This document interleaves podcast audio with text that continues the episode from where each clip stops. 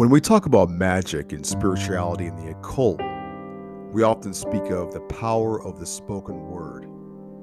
And I know in most spiritual communities and spiritual circles, we speak of affirmations, blessings, words of power. And within the occult, we also speak of such things, but there's also another more forbidden subject to be discussed, and that's curses and hexes. Now, be warned, in this episode, we're going to talk very deeply about what a curse, what a hex is, and try and break it down. We're not promoting in any way harming anyone. We're simply just diving into the topic and trying to figure out what it is, discussing it. Another thing to note is that this is a very controversial subject and not everyone will be willing to agree with it.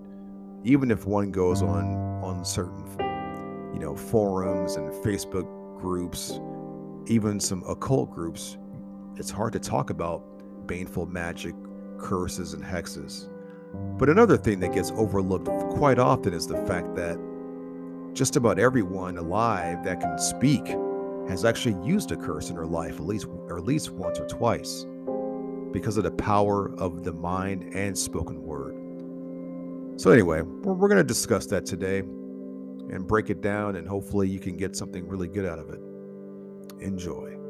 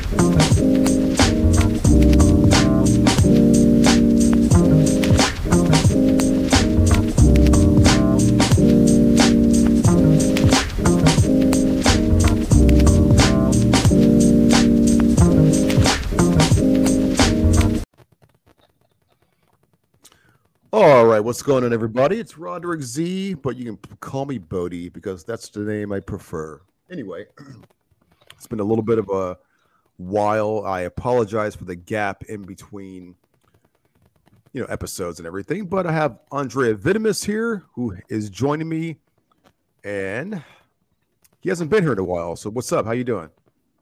I'm doing okay. I, I feel yeah. Well, I haven't been here in a while, even though we're talking about all these projects we're going to work on together. So it's you know, it is what it is. It is what uh, it is. Life exactly. just kind of gets confusing. How's your apocalypse yeah. going, by the way? Uh, is your apocalypse going well so far? I think my apocalypse is going okay. Yeah, it's um, it's like a comedy film. My life. I was thinking. And... I've been listening on to "It's the End of the World" and I feel fine on repeat so your audience knows I could joke about it, but I'm actually Ukrainian, so it kind of pisses me off what's going on. Oh, but, okay, I see, I see. Well, but, that well that makes some sense. So solidarity with people in Ukraine out there. Uh, I know at the time of this recording, right now being March 10th, 2022, there is a skirmish happening in, in Ukraine, and I won't get into politics because I fucking hate discussing politics. Oh man, I hate discussing it, but I'm probably yeah. going to be skirting the, a little bit of that today because today's episode. I don't think so. I don't think so. I think the politics that we're going to get hate mail over is some of the implications of what, what we're probably going to talk about and the fact that people won't like it, especially people who are uh, comfortable mm-hmm. uh, and privileged in a way that maybe they've never been homeless or otherwise had to fight with their backs against the wall. Um, because what are we going to talk about today, Bodie? We're going to talk about curses and hexes on all levels. We're not just going to talk about, you know, basically what a curse is or what a hex is. We're going to talk about it. We're going to peel the onion, peel the layers, and just explore what, you know, basically what curses are. Because I think a lot of people have, there's a lot of misconceptions on what hexing is, what baneful magic is. And what a lot of people don't realize is that they're they're either being cursed right now or they are act, uh, actively subconsciously sending baneful energy to people without really knowing it. A lot of people are. I would say like most most of the population is doing that without really realizing um, it. So that's that's what we're going to talk about. Yeah. And, and plus that, like I want to say from the start, I know mm-hmm. a lot of listeners will disagree with this, but our ancestors were were wild, and magic wasn't safe, right? And they threw curses a lot more than we do in the modern times. Like invade your village, you can guarantee the shaman is going to throw curses. If you look at hoodoo work and somebody is trying to take your job or hurt your family, I guarantee you go in the South 200 years ago, they throw curses. Like mm-hmm. it's sort of like this wild primal aspect of witch and sorcerer has been taken away in the more modern times, like replaced in the same way as Victorian fairies or little Tinkerbells. That's not at all what the fairies were before that time, but that's the modern image of the witch and the sorcerer and the wizard.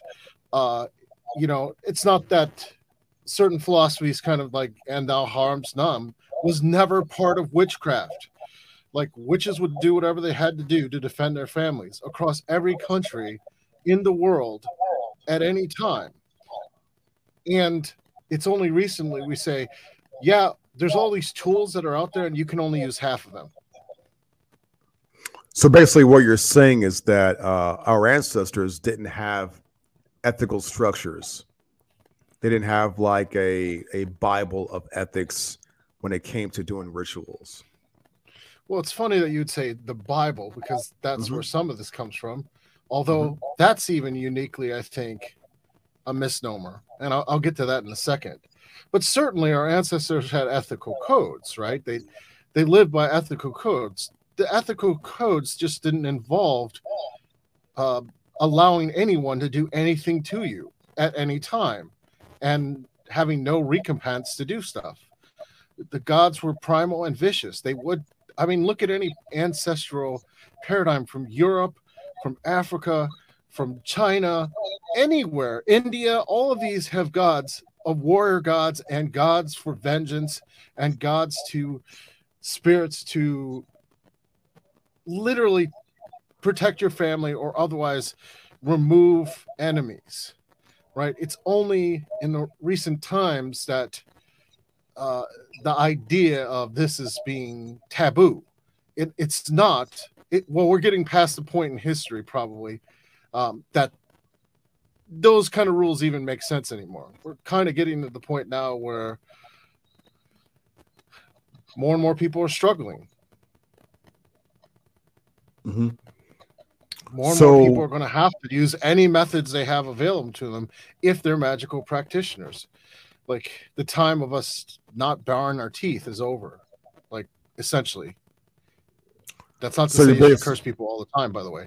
I, I don't think that way. So, yeah, if anybody um, is out there listening that is under the age of 21, we we are not trying to inspire you to just go out and just throw all kinds of magic and energy around on people to be baneful for the sake of just being powerful because you want to be like a Skyrim character or something like that. You know, it's not what right. That's stupid, and it'll it'll get I mean, this is the thing about actually doing curses. That will end that will end up badly real fast. Mm-hmm. You know, because it comes from a position of not balance. It comes from a position of ego aggrandizement. And eventually that all collapses. It collapses fast. And that's what people think that people only do curses out of ego aggrandizement. That's not true for really practitioner, really kind of uh, magicians who are hardened or seasoned or they they got through that phase of you know I'm going to be uh, a quote unquote, you know, dick about things, you know, they get past that. Everyone gets past that phase, and then then what? Well, then when you're you actually have the ability to throw curses, it's usually much more strategic or tactical, or there's a reason, or it's protection, or something else that you've reasonably thought about it. When people throw curses endlessly, it does muck with their energy. Well, I don't believe in the threefold law at all, it's never bowled out. It's never actually bared out in any kind of experimental research um, that I or the hundreds of magicians that I've worked with uh, ever see. Um, it does, if that's all you're doing, you're kind of missing the point that there's probably something you need to be doing some healing work or some other kind of work in your life to kind of fill that void. Uh, and it'll just kind of empty that void more. It doesn't fix anything inside your heart. So, like people who do that are inevitably just going to get in trouble because they haven't fixed the, their hearts. They haven't, I mean, this is often a critique of the left hand path, which I don't think is true. That that that's what this is what people do. That's not at all what it's about. Uh, even Luciferianism isn't about this per se, but some people do that. They just do that, but it doesn't fix anything. In fact, you know, you might feel all powerful for like a week or a couple weeks. You might feel really good that you got your curse to actually hit and connect, and you might have the sloth and fodder of someone else's suffering, and that lasts about two weeks, like sugar. Then, then what mm-hmm. happens? Well, then you need another fix. It just it doesn't really help you build yourself up at all in any capacity. It's, uh, I mean, and you might not have any guilt at all about doing it, which that's that's one problem too is that you may have guilt doing it, but if they don't, even then, it just kind of howls you out, right? If that's all you do, it doesn't make you feel more powerful. I mean, at first it does, but it's like, and then what? Right, right. But what is it about the threefold law, though, that is not natural? Like, what is it about that? Because, like, whenever I hear the term threefold law, the first thing I think of is I think of dogma I think of uh, it was probably passed um, as a way of keeping the coven on the same page. You know, like maybe perhaps the first Wiccan coven might have used it like I that. I don't think so. I think it was a political decision. And okay. When Wicca comes out is like the 70s right after the 60s and the threefold there was never this threefold law was never part of witchcraft people say that that is has not studied witchcraft actually eh, european witchcraft slavic witchcraft chinese witchcraft none of it it's just not there um, and the mm-hmm. idea is you're coming out of the 70s and um, and you you're just past the 60s and Aleister Crowley's uh, kind of Antipode and Anton LaVey, and there's all this badness. And I think what they realized really early on is uh, this is a political decision to kind of uh, kowtow to the Christian majority, like to make it look like, see, we're not really dangerous. This is just another spiritual path, uh, and it's okay. And you know, it's we're okay. Everyone's okay. And that decision um, kind of trying to and if anyone knows there's still religious persecution in this even the united states like i live in canada now um, and i it's a lot to me it's a lot better but in various states i know people have lost their children because they're pagan so this isn't like it's an issue that just went away and then the 80s you had the red scare you know the demon mm-hmm. everyone's a devil worshiper scare when these people weren't devil worshippers by the way the fbi never found any, any evidence whatsoever of that happening in the 80s. Um, and usually, when there is something like this happen, there's also mental illnesses. And nobody yeah, who's true. ever found any evidence when there's not been a mental illness involved. Like to the point that people can't be charged with their crime because they could successfully make an insanity defense. So it's kind of like people have lost a lot. People, so this was an attempt to sort of get a natural spirituality going and put blood kind of put this these guide rails on it for political reasons to basically say hey we're not we're not bad. Witches aren't bad you know and that's carried through to now. Uh, witches aren't bad. Uh, witches witches don't do this. So that's it's getting broken down more i think now because people are like because it, people have no longer have the choice uh, to be kind of that privileged or to have their magic not work. They they have to get their magic working now because we're in a state of existence where there's a lot more chaos. Um, but it was, I think, a very political decision to kind of be able to constantly say that and then present that as a natural born uh, philosophy. But it's heavily influenced by Christian thought. When you look at actual pagan philosophies, let's be honest, nature is vicious and the pagan philosophies has gods and spirits that were vicious and beneficial mm-hmm. because there's not this distinction those two things are all part of nature um, and ancient sorcerers and of every culture would use good bad ugly pretty you know these distinctions they didn't they used whatever tools they could use and not really put that kind of label on it um, and this became really popular you know, even when they try to represent it in the media, you know, the idea that witches and sorcerers were benign, and anytime you do bad, uh, it'll come back threefold. You keeps getting propagated. Now there is a point at which it can come back at you, but not for the reasons people think, and uh, not for the not three times, generally speaking.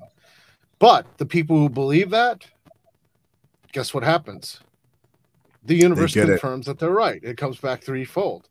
But they anyone who doesn't yeah. believe that pretty much has no consequence. They do have a consequence, but not necessarily a negative consequence of doing curse work.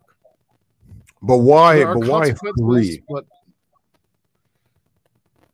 you know, I don't know actually, but I think it has to do, uh, just again back to the Christian underpinnings, right?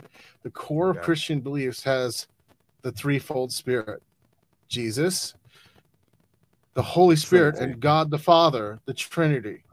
Right. Yeah. So it comes I think it comes back to that. But there could be other reasons. I've never actually investigated that, but I suspect it's that.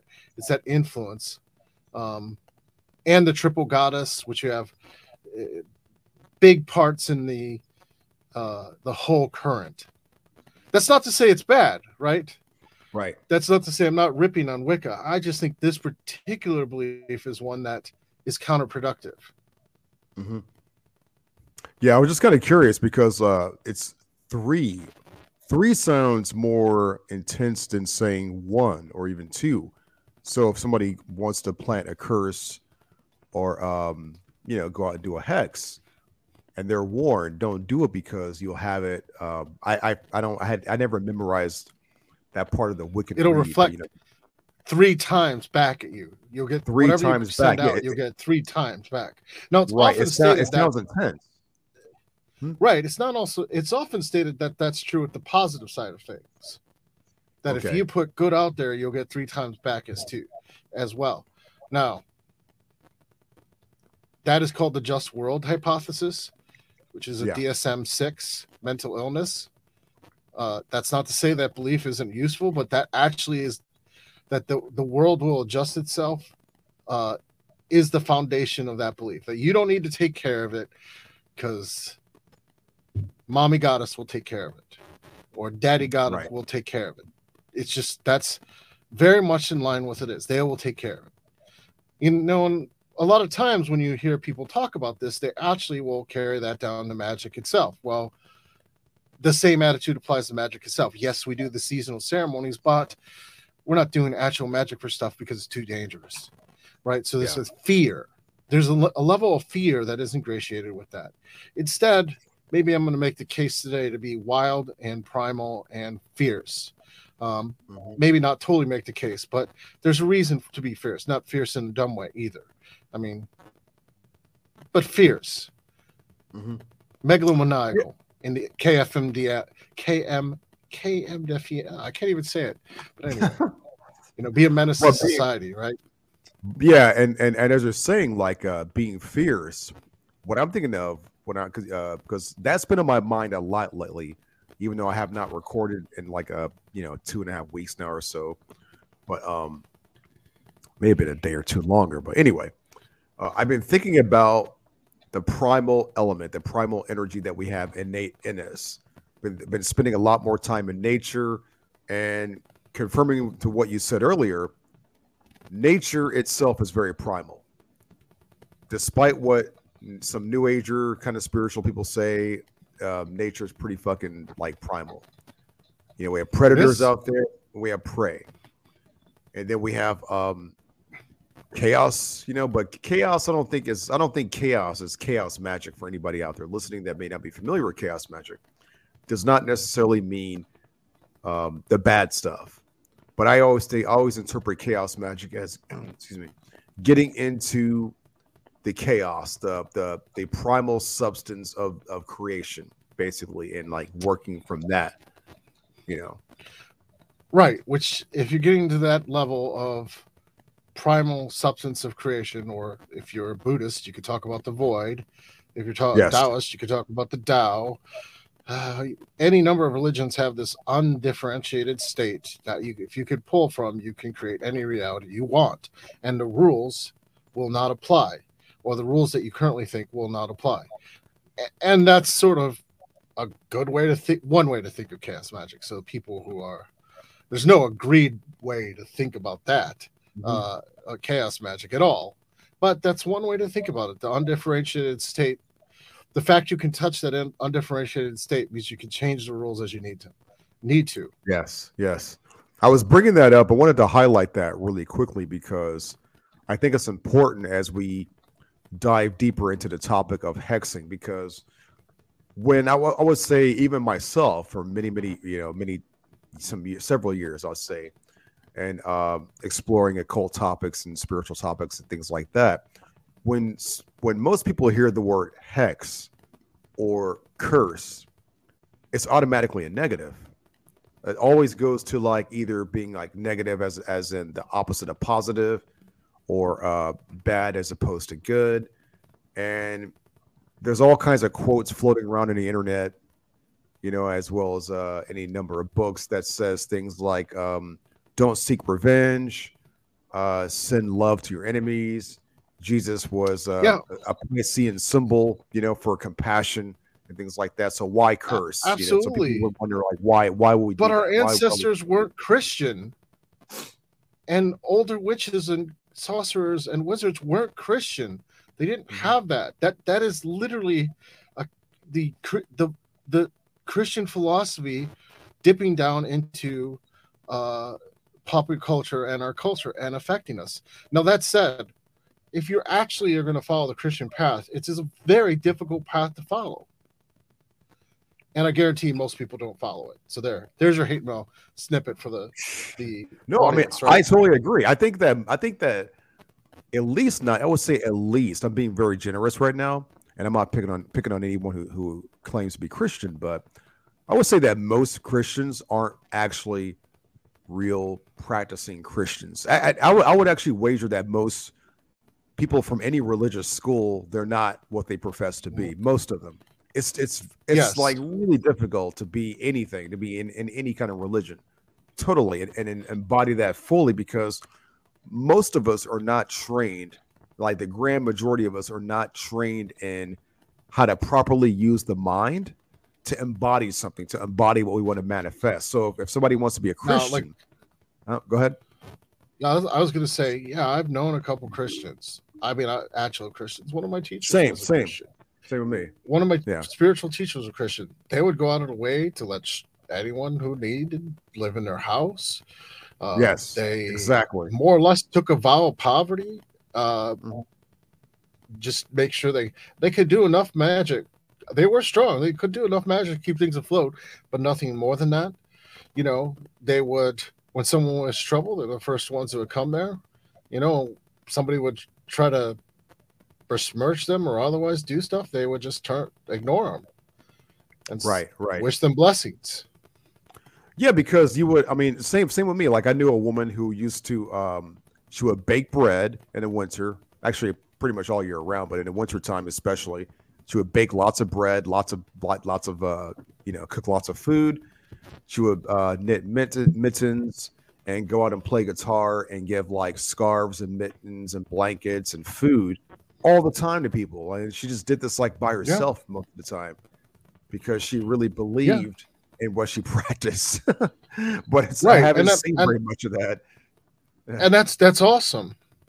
Um, but if we look at from a practical um, standpoint, right, there is an idea there, um, and and if you actually go outside of, uh, I mean, I hate to say it, outside of sight of nominative Christian, which mm-hmm. is overwhelmingly Protestant and a certain demographic, uh, people are using the Psalms to throw curses all the time. Uh, oh yeah, oh yeah. Like, and they're using the Bible to throw curses and everything else all the time, um, because they're less. They have less. Um, they have more belief in first the actual spirituality of that, and second that it's going to work, and then second, uh, there's from their point of view, it's more of a contention for survival. So, you know, you do what you got to do. The, the whole we don't talk about it much, but the whole dichotomy between like Anglo culture and everyone else in America is so vast. And I was trained by people who are generally either Eastern European, which again is not like Anglo culture, generally speaking, or you know, by you know, people who are African American or Chinese or you know, and uh, the whole attitude is so different, you know, like from Protestant realities. Protestant reality is this we just kind of go to church and nothing's real at all. And uh, I mean, I said it was Ukrainian, but I literally was raised in a Ukrainian church where the priest would come bless the windows and bless the house and spread holy water around the window sills and mirrors. What does that sound like? That sounds like Catholicism. That doesn't sound magic. it sounds like magic, protecting the windows like, yeah. and mirrors from evil right. spirits entering. Binding. Exactly. yeah. Right. Protecting the house by protecting the entryways. Like that's classic. That's mm-hmm. classic magical work for anyone who knows it. Like, so it's not that you're raised around this stuff in these other cultures that are clearly magical and clearly mm-hmm. not like you, you or Protestant, like where you just kind of sit and nothing's really yeah. real it's it's just you try to live a moral life. No, everyone else believes the stuff works and is real and and they are cursing people a lot more than you'd think. really? You know, I mean, I mean, there thing there's a lot there's curses in the Bible, like uh, examples of thing people being cursed as well. I think one of my favorite ones was uh, Elisha, not Elijah, but Elisha, when he was walking and um, there was like a, the story of some, te- I guess, some kids or some teenagers or whatever. They were making fun of him for being bald, and he cursed them because they were mocking him. And then two hungry mother bears came out of nowhere, just mauled him to pieces. yeah, yeah. I mean, read some of the Psalms. There's clearly, yeah, you know, there's like Psalms, like you know I am pure in the eyes of the Lord, but my enemy does unjustly like attack me, O Lord. Like lots of I'm that. Paraphrasing so it, but like Bible. destroy my enemies, O Lord. For, you know, it's there. It's there. And I mean, I don't mean to go to Christian route, but there's a this right. anti-curse idea is particular to a certain demographic. And we have to acknowledge that. Like it is not part of Chinese culture. It's not part of African American culture. It's not part of Slavic cultures or people who are only a couple generations here. Um, it's not part of Hispanic Catholic culture. I can tell you that, right? It's part of one idea, and that same group sort of has the same idea that uh, they control the media spheres, right? And mm-hmm. so this is the narrative of what's going on, but it's not what really goes on, right? Curses are far more common than people realize. Uh, in those other communities, people will reach for curses almost right away when someone pisses them off. It, it's true. Like, I don't know. Anyone who knows stuff knows they kind of know enough to get a candle and read the psalm and think about their enemy. It's people know you know. What, and what, I mean, oh, go ahead. Go ahead. I was going to ask you. Uh, as far as Ukrainian Orthodox Christianity, what are some examples of curses that they would they, that they would use? Or what kinds of curses well, would they use? Well, there's stuff my family would do, but they wouldn't. Christian was they'd ask the saints for intercession. It's okay. not a curse then. It's hmm. not a curse, even though you're wishing them harm. Okay, so what do you define as curse then, right? I mean, that's yeah political. like you're wishing them to go away. Uh, that's kind of, uh, you know, you're asking God to resolve the situation in your favor. Okay, mm-hmm. that's, you know, that's not a curse, not at all. I mean, really, the word curse and uh, is is a political distinction. You are making a distinction on someone on the magic and saying this is not acceptable. And essentially, who is the arbiter of what is acceptable and what is not acceptable uh, is a hard one to determine, right? That gets back to our threefold law conversation. You know, you can ultimately say, well, the community does, or you could say the individual does. And depending on where you put that locus, probably is actually the real uh, division between the left and right hand path. Um, is whether you say the community can arbitrate magical ethics or the magician themselves are the only ones capable of arbitrating um, their own ethical fields. You know, obviously, you know, Nietzsche has the whole beyond good and evil. Magicians are pretty much beyond good and evil once they reach a certain point. Um, mm-hmm. Because of the fact that they are aligned with their own will, which may in fact not look may not look great to the outside world, but it's aligned with their own soul. Right, right, right. I totally agree with that. So, um, this whole idea, this political idea of curses, because like I kind of entertain the idea that whichever group of people that sort of uh, made this idea of, you know, thou shalt not curse or the threefold law. It's almost, I feel like they were kind of wanting to keep some of the laws to themselves, some of the knowledge. I shouldn't say the laws because that's impossible, but some it's you know the elites. I'll, I'll go ahead and call them the elites, whoever they are, whatever they are, wherever they're from, whatever culture they're from. It seems like they wanted to keep the knowledge to themselves you know like like let's uh let like uh i know the idea in witchcraft and british witchcraft or they have a degree a degree structure. If I'm not mistaken, the Wicca they have like a just so like the higher degrees you go, the more you're gonna learn. The more you're gonna learn how to manipulate reality, the more you're gonna learn about reality. Period. The more you're gonna learn about yourself, the magic, all that kind of stuff. And people at the bottom tiers don't know th- that knowledge. And I think that mainstream society is not much different for the most part. You know, oh. so, hmm? probably not. I mean, but I mean, most people the truth is is that if most people were willy nilly throwing curses around, first of all, most people's magic doesn't do anything. Let's be honest; they don't have the skill. They haven't put the time in. Magic kind of is a brutal, like hard stone that mm-hmm. you know it grinds you up continuously, right. and you have to keep I mean, I, it sounds horrible, like versus the Hollywood version of what people think You're is right, magic, though. or but it for anyone who's a real right. mag- magician, like it's not easy. Like it's easy no. in the methods could be much easier than the books make it seem, but the process is not ever easy, right? It's it's a continual mm-hmm. set of transformations, examinations. It is hard work to get magic to actually work right. Like it's it's not trivial. Like the techniques are really simple mm-hmm. for the most part, but actually getting it to work means you have to be honest about so many things mm-hmm. and honest about so many things that you're basically cursing yourself on like all the time. And you're not the one initiating some of those curses. And that's sort of what you're getting at.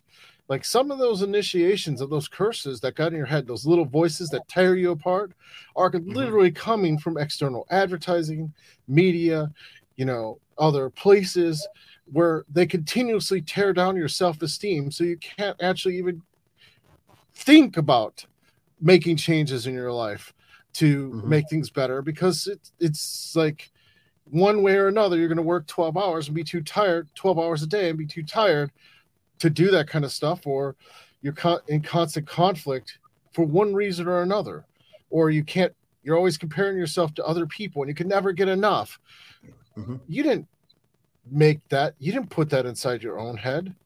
That was put there by the culture. The culture said this is the way we should this is the way you should exist. The more you have the more valuable you are you know?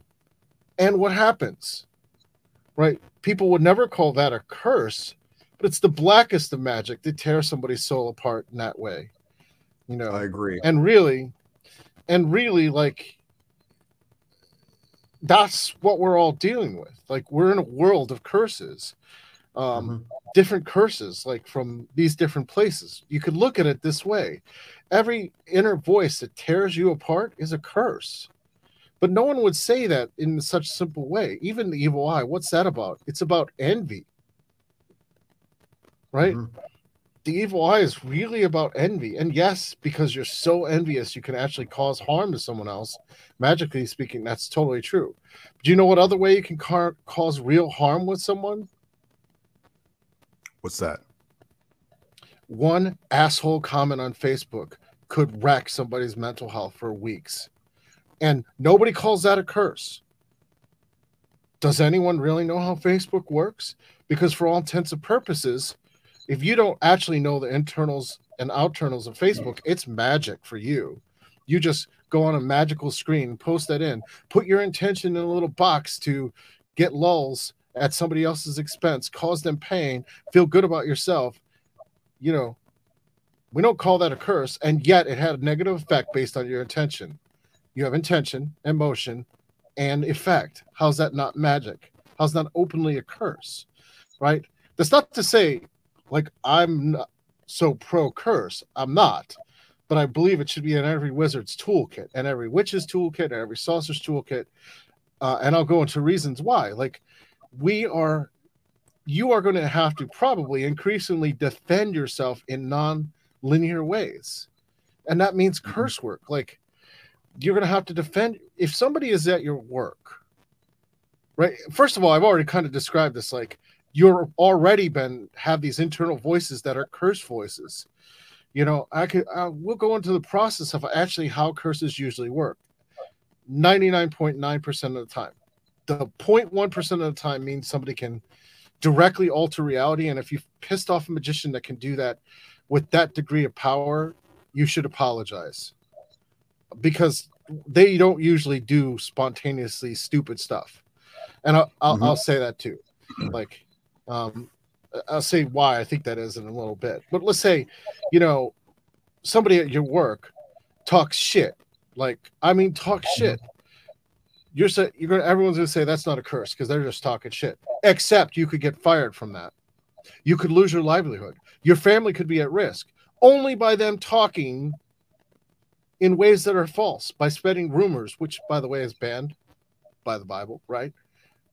Uh, but only by them spreading rule spreading gossip to the right person strategically you could actually lose your job. And more often than not or lose a promotion or get the sh- most shitty parts of your job because of what they're doing because they want to get ahead. And yet we don't call that a curse. That's not a curse. That's that's just what do you call it? but again i would argue when we look at human behavior that's actually what's going on right? So if you choose not to do that and to be more ethical than that and actually do a dedicated magical act of curse work to stop some of that. Who's in the wrong here? You're defending yourself against the social attack you know that could actually take you out or you know so i mean to me it's kind of like this is actually how humans are and you can kind of be ethical about how to apply that and controlled and you're still better than 99% of the people who would otherwise use whatever means they have at their disposal to get ahead. And I'm not saying to do that. I'm saying, you know, when you have to defend yourself and your family, what choices do you have but use every tool you have?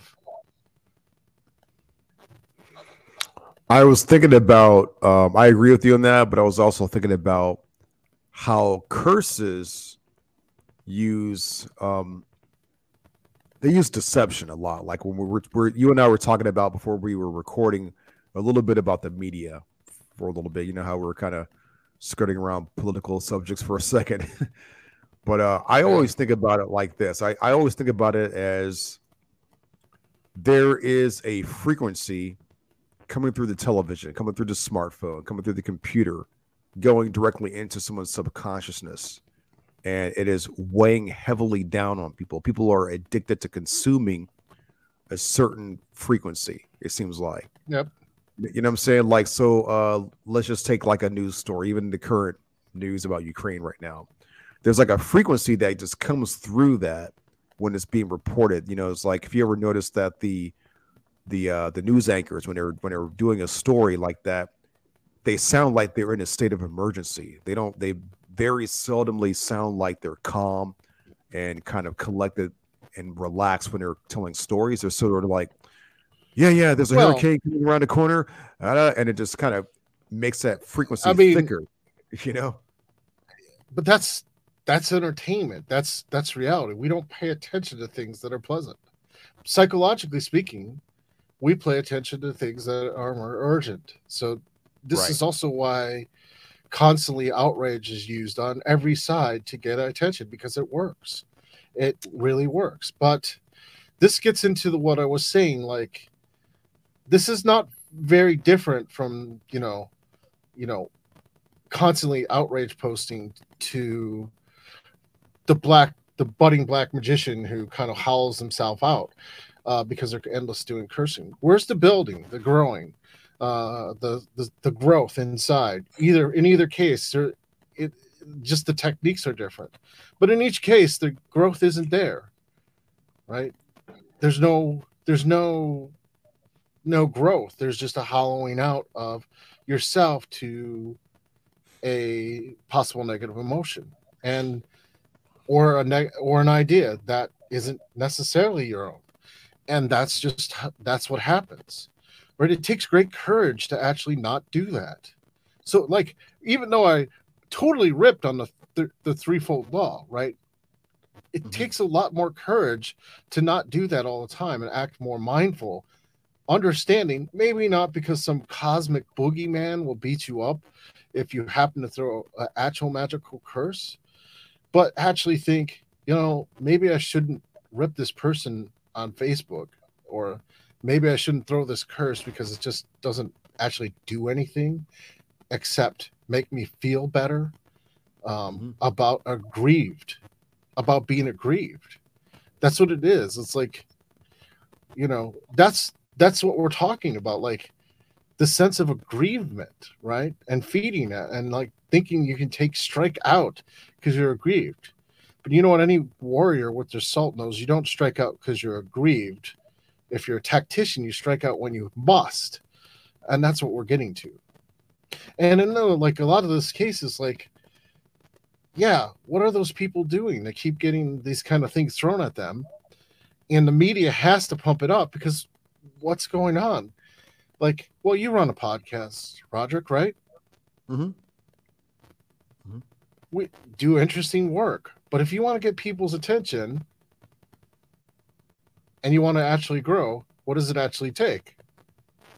We have to have some urgency there. We have to have some fire. We have to be like, yeah, you know, we have to be exciting, right? Exciting about it. Yeah, yeah, exciting, and it has to capture people's attention, which maybe our discussion has, or other people will see how many hate mail messages you get. Uh, you know, but yeah, but realize yeah. like, uh, realize like, you know, that's the game Everyone has mm-hmm. too much, too many things going on, and they're going to pay attention to the most negative because it could directly impact their survival. So it is all presented to get eyes on the screen, and you react better to negative emotions. That's yeah, just, I guess you react stronger.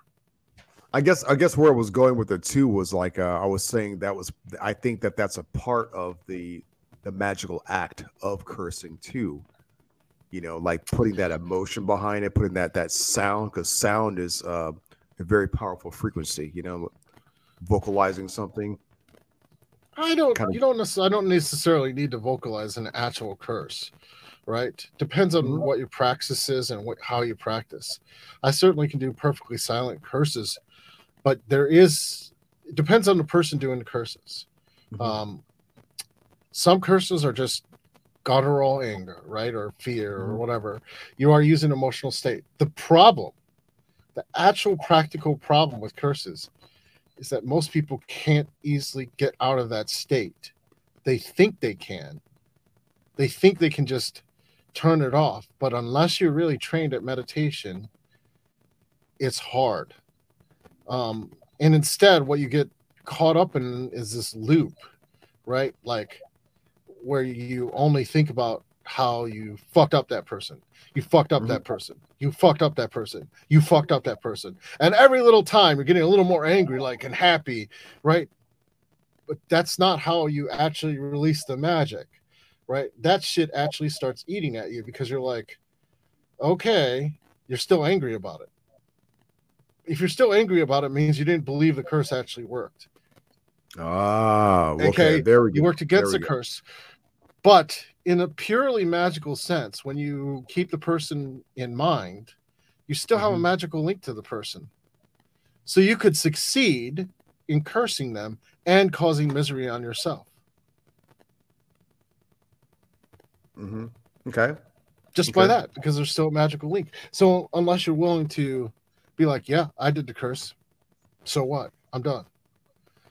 That takes practice to be able to walk away from your anger, right? You you are doing what you have to do and then you walk away like it's taken care of.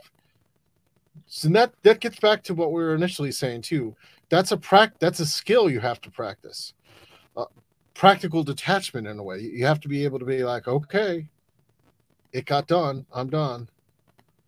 Well, that goes back to the like probably the the most powerful element in doing magic in casting when one does magic, any kind of magic, and that's to learn how to embody what the person wants, what what a person wants the outcome to be, what a person wants to actually manifest. And a lot of people talk about manifesting and casting and how to do it, but that part seems to get overlooked a lot. And you were saying like walking away from one's anger, that right there is exactly what I'm talking about. You know, trying to embody what the person wants to um what what the person wants to become, what they want the outcome to be. You know, um, Right. and that's a Now, powerful that way to said- do- there's another school of curse work that has no emotion whatsoever. And that's much more like an assassin. It's just here's the magical intention. There's no anger here. I'm just doing what I have to do without any emotions whatsoever. Which, if you actually study the history of meditation from Japan and other places, oh, the yeah. real purpose of meditation is actually for the warriors to get enough auto body mechanics down that they would not think about what they're doing. There's no um, ill intent at all in the act of being a warrior at that point. It's just pure, uh, pure strikes. And A lot of martial arts forget teaches about this that. too. Yeah, a, a lot of people forget about that. Yeah, like with um so I'm glad that you that you mentioned that because I've hardly heard anybody outside of martial arts circles even mention what you're talking about. You know, uh some of you may not remember, I've said it before in some other podcast episodes.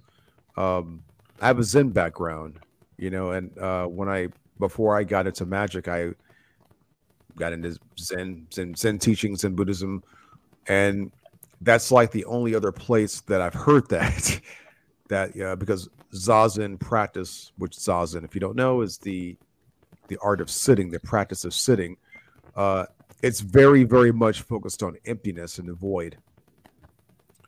And a lot of the warriors in Japan use that to kind of numb themselves.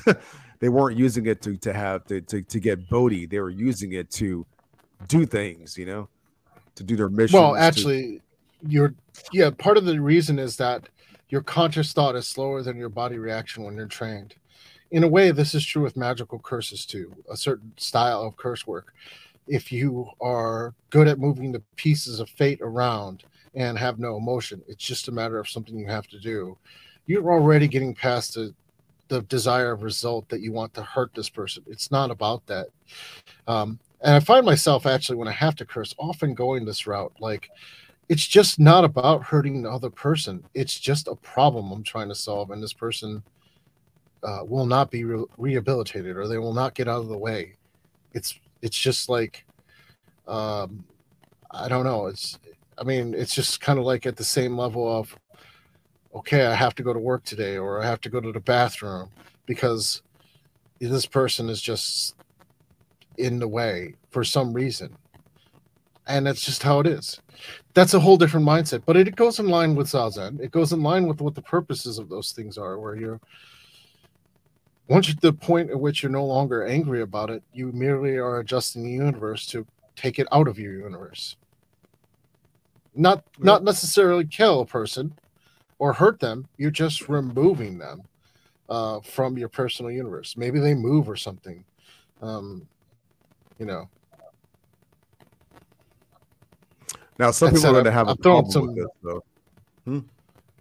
some people are going to have a problem with that yeah i mean some people are going to have a problem with it because when we talk about anything that's spiritually related we often we hear about love, the big L word, love, universal love, things like that. So and compassion, and you know and what? What does that actually mean?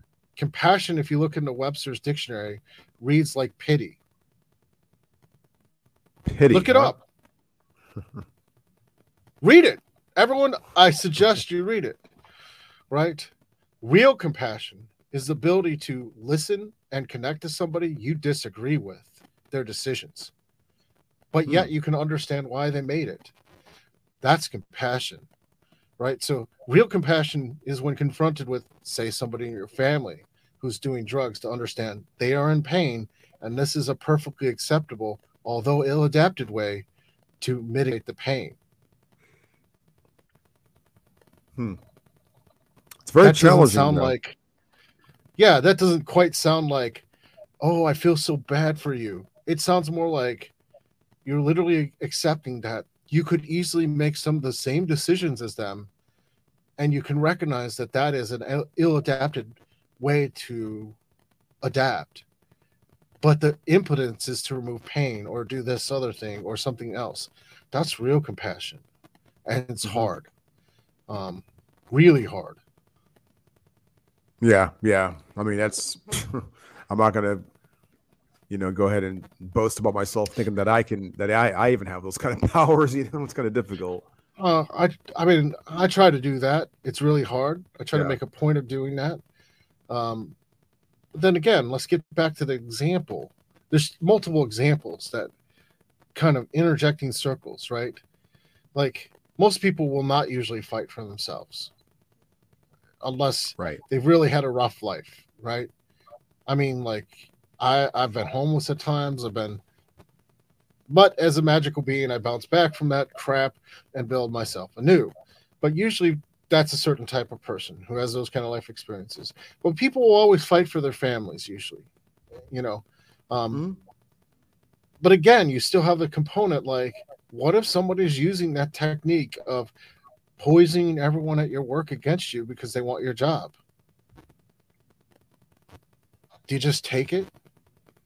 Right again, you you could lose your livelihood, right? Your family could be in big trouble if that happens. And that's where I'm thinking that's not an angry curse at that point, right? Like once you really think about it, it's rational to take magical action to stop that from happening. What if so? Would you was, call that? Oh, go ahead. I was going to say, what if somebody takes you to court for no reason? It's rational to protect yourself to remove that. You know, what That's if somebody goes on the internet? Mm-hmm. Yeah, what if someone goes on the internet and continuously trashes you so you lose book sales? Now, some people would be like, so what? That happens. Mm-hmm. But does it? Should it be something you should just turn the other cheek for? I don't think so. And maybe that'll that'll get me in a little trouble. But I mean, realistically, there's that. Now, some people, like, you know, might take this idea of the curses a little bit further to be much more Machiavellian about it. And if it's in line with their greater will, as it were, or they're attuned with their own spirit and they're okay with it, it's tough to judge that for me. Um, like, Yeah. who am I to judge their decisions? As long as it's not aimed at me, okay. You know, but if they are clearly growing in their own sense of self and spirit, who am I to judge? Like Mhm. what they are doing. Um, again, compassion would dictate, well, I can look at their actions and see I might very well do the same things. And maybe that is the most adapted things to do. Right. I mean, this gets into again what I was saying the, the big gulf difference between like Protestant culture and everything else. You go down to conjure communities, they're going to basically curse people to remove them from the jobs they want openly just to get ahead, right? So, I mean, it just happens. So I mean, that's kind of like the of hypocrisy. Well, I was going to say, like, that's to me, that's the hypocrisy of a lot of the um, the sort of westernized kind of Christian ethics that we have, right? Like we have um, living in the United States, you live in Canada, I live in the U.S. We have this idea here collectively that if you do something good for someone, some, I mean, I, I used to live in the southern states before. I've told you that before. You know, I've lived in like North Carolina, Florida, places like that. Been all over the South, you know, and a lot of people have these ideas that uh, they're just bred with these ideas that if you do something, if you if you show compassion, it's a Christian thing, right? You're being a good Christian. Uh, I'm using that as an example because wh- where I'm going with this is the fact that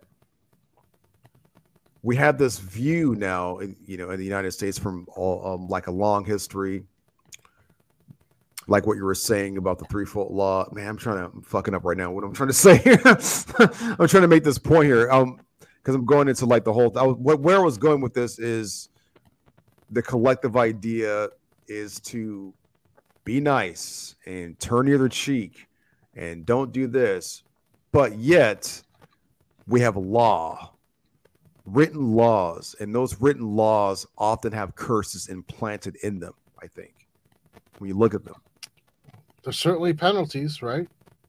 right? you know, for even trivial acts. I mean, that's the thing. This is part of the idea of curses are taboo. Because if you could actually get curses to work and you're doing what I'm saying, I'm advising a rational. Like, don't go flying off a handle because it's not going to help you. But a rational thing, if you could get them to really work, that's so against the culture and it would be so empowering that what would happen? Like it can't can't have that. Because basically it would go against the narrative that you have no control or no power. Um and likewise like one of the things you can do is curse your own weaknesses you know and get results. So like it's not that a curse is always bad. It's just entropic dark uh entropic magic or uh, uh, baleful magic or or basically you know destructive magic. That isn't even always a curse. One of my favorite curses to do honestly speaking is to summon an angel to give someone enlightenment. How is that a curse? Because the process of gaining enlightenment is nothing but pain. And if anyone who's not at the Mm. stage or reaching for that is forced to go through that it means their whole life will self-destruct as they have painful realizations after painful realizations after painful Ah, experiences till they come to a point where they have some they gain some compassion for their other human beings or otherwise uh, can connect to other people. You don't just get there if you're supporting if you're completely like out of control with selfish behavior or you- you're not going to just become enlightened right? The universe has to shift to apply pressure to make that change. So summon an angel in this way although it's not classically thought of as a curse like i'm not mincing words. I'm saying that curses the label of curse is a political act. You know if your intention is to do entropic work that's that sure in the end maybe a person has a great spiritual awakening and they become a much better person other religions would say that's not a curse but you certainly mm-hmm. have caused them a lot of pain in the process And I particularly use that example for that reason. Like people pray for people all the time to see right. their point of view, right? Or people persuade people all the time to get them on their side, right? But that's uh, going yeah. against them forming their own will, right? Um, and if it if they were able to actually launch such a prayer with efficacy, which by the way, we could have a whole show on what people are doing wrong with prayers and why they don't work. Um, mm-hmm. And they could work, but if they could launch that prayer with efficacy to somebody to change, um, which people do, like think about the psychological damage that occurred. Now, let me give you an example, right? Just to go on the themes of the course, like, like the themes of the, what we're talking about so far. Like, let's say a Christian actually has the ability to make these prayers work out of anger. Mm-hmm. They want their they want their cousin's son to not be gay, so they pray for that, and they can actually cause the energy imprint. You know, and so maybe the person tries not to be gay and they just suffer endlessly because it affected them. But we don't mm-hmm. call that a curse, do we? But what does that no, sound like to me? Don't. It sounds like a curse. It sounds like a major curse and not a rational curse like I'm advising. To me, that's like a curse that actually causes pain without any rational benefit. It's not protective. It's not trying to even, you know, make a, a bigger move. It's just a curse with no redeemable values. Now, maybe that's just my personal values. And, um, you know, that said, if their prayers actually worked and they actually believe their prayers, this is really within the probability, right? That negative energy, because we're not talking about, we haven't talked about the mechanics, and and we should now. Like only 0.1% of curses are able to bend reality that heavily. And like I said, that's when I said if that 0.1% of curses, mm-hmm. if you are going against somebody who can actually bend reality, uh, which sometimes I think I can do that. Most of the time, maybe. Um, you should apologize because you probably p- did something to piss them off, right? And usually they probably wouldn't bother otherwise. But really, what curses are is more like how the evil eye gets in. So someone prays, the they're thinking about the person intently. It gets in their system and kind of starts mulling about in their energy systems, you know, and in their subconscious mind from the energy changing the thought patterns, and then it keeps keeps going and keeps going and keeps going until they make physical they do physical stuff that kind of brings about the curse. Their own actions usually more often than not cause them to be cursed. But the origination of the source maybe wasn't themselves 99% of curses work this way like uh in some capacity. That makes sense. It makes a lot of sense actually. Yeah. What? Except for that one percent, like I said, or something that like you could actually one percent, which is very rare. You can, but going back a little bit to what you were saying about, um, like like praying or or praying for someone's enlightenment or wishing for someone's enlightenment. I know you didn't say wishing, but um, you're kind of making me think of the ending of that movie, The 300, when King Leonidas is about to die, and he looks at Ephialtes, who was the traitor, and he says, "May you live a long life." Before he dies, like that's what he says. And back when I first saw that back in like 06 in the theater, I was like, "Why did he say that?" And then afterwards, was like, "Oh, okay, now now I'm getting it," because um, Ephialtes lived a very terrible life after that. Apparently, like in real life, like the the true story of him was that he was branded a traitor and was like went, went into hiding for a long time. So his life was like suffering until he died, until he was found and you know, you know what I mean? So that kind of makes a lot of sense. Like saying to an enemy, may you have lo- uh, an enemy that traded, you know, that was a traitor, no, no less. That's not a blessing. Wishing them a long life, you know. Not in that culture. I mean, right? Because right. honor mattered right? People would pay attention.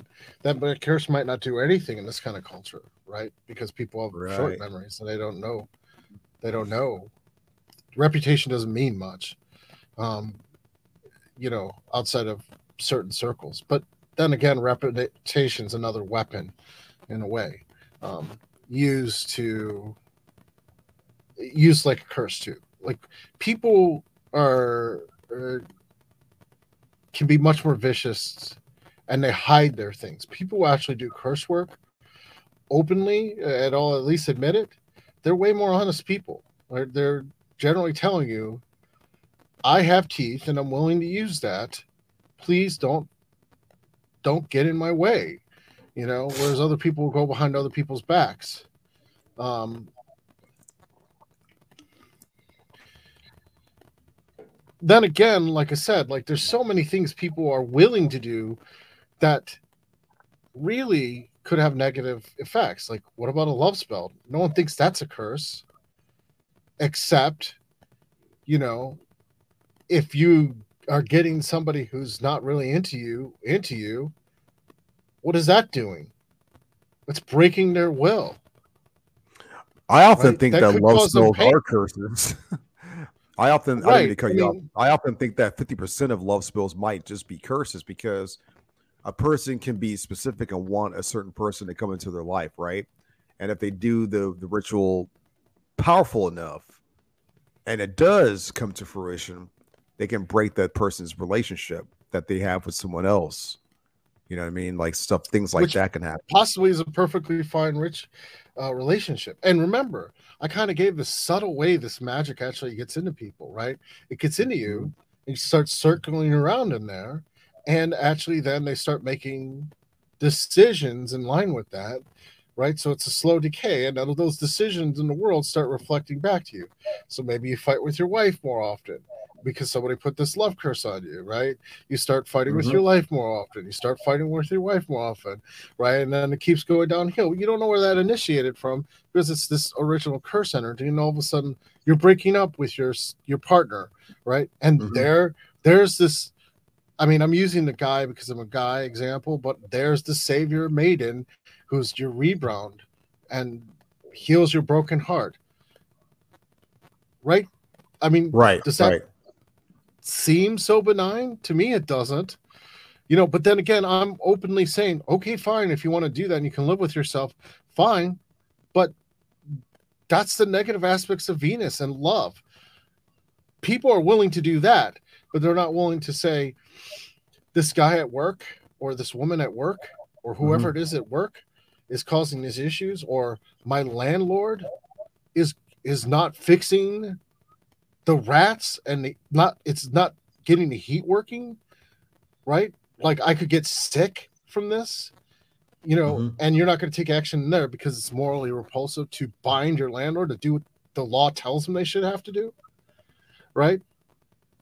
That's outside the bounds of what's what you're willing to do but in the same token people are willing to do this kind of thing right? So i'm all for a rational kind of kind of rational spell work that makes sense within your goals but it's like the word itself is is it goes back to, not to modern you know back and forth politics but it's a political act to define something as a curse it's a cultural act to say what is and is not a curse. It it defines more about you than it and than anything else. So so break this down for a little bit for the listeners. So what is the difference between a curse and a blessing? Because it seems like you, you, we've been having this conversation for a little while now, and we've kind of touched on like a like a yin and yang element of the of the two. Like you can you can like say something and cloak it in something sweet. May you have long life. May you be enlightened, and that could be a curse. You know, and it's almost like uh, the same thing can happen for prayer. You know, you can pray for someone to have like uh, chaos. You lived and, in the South, right? Yes, yes. Bless, bless your, bless your sweetheart. What is that? It's supposed to be a blessing, right? isn't but, it? But it's an insult. Mm. Right? Yes, yes. Right. In a way, it's a curse. Hmm. Um, okay. It's like the enlightenment curse, like a mini enlightenment curse. Yeah. But again, like where does something become a blessing and curse is a lot, lot, lot less clear, right? Mhm. Mhm. And this is why when you get into philosophers like Nietzsche, who are like, you know, you have to have the, you have to be beyond the good and evil, because the definitions of good and evil are mostly societally defined, and these can be micro to societies like your your society of friends or cultures or your Facebook group group of friends, right? It doesn't have to be an overriding society decision, but it really more reflects who you have around you, unless you really have done the work to resist all that and say, no, this is my ethical code. Um, and realistically, understand that all magic has well, first, like I said, unless you're really focusing on the fundamentals and you're doing the hard work, the meditation work, and all the other stuff that we talk about, like in hands on chaos magic, and you get to a point where you can actually get this to work, it's probably not going to work, right? But in the cases that it does, it's like it's a fine line. What you de- define as a curse is really solely probably two people out of five would call something a curse and three wouldn't. And everyone would have a different definition. In fact, I would rather retire the whole word, right? Because what's the point? Like, yes, some actions are destructive, but that's not necessarily curse work either, right? Hmm. If I have a friend who's got cancer and I do destructive magic on the cancer cells, is that a curse? No.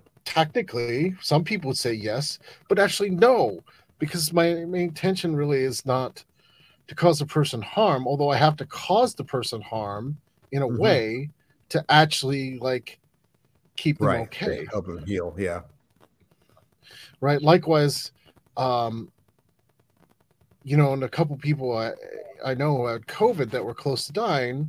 You know, if I'm attacking COVID inside their system, it's the same kind of thing. Like trying to mitigate the disease. That's really destructive magic, actually, at a living organism, but it's still not the intention there is not really to inflict harm on that person. You know, if I'm enchanting for someone to get work and someone else that bumps someone else from getting their the job that this person gets then is that a curse? Right but it could I be, right? Right? Some people could say, well, yeah, that sounds like a curse, right? And what we get down to is either you can put, either you have a mindset that you believe that the divinities above are going to come slap you for everything little thing and you can't do any magic or you're going to embrace the fact that the world is chaotic It mm-hmm. is very chaotic and i don't mean that in a bad way i mean in the it just doesn't care if what energy you're going to put into someone else and what happens. And usually the consequences are just domino effects that you bring upon yourself.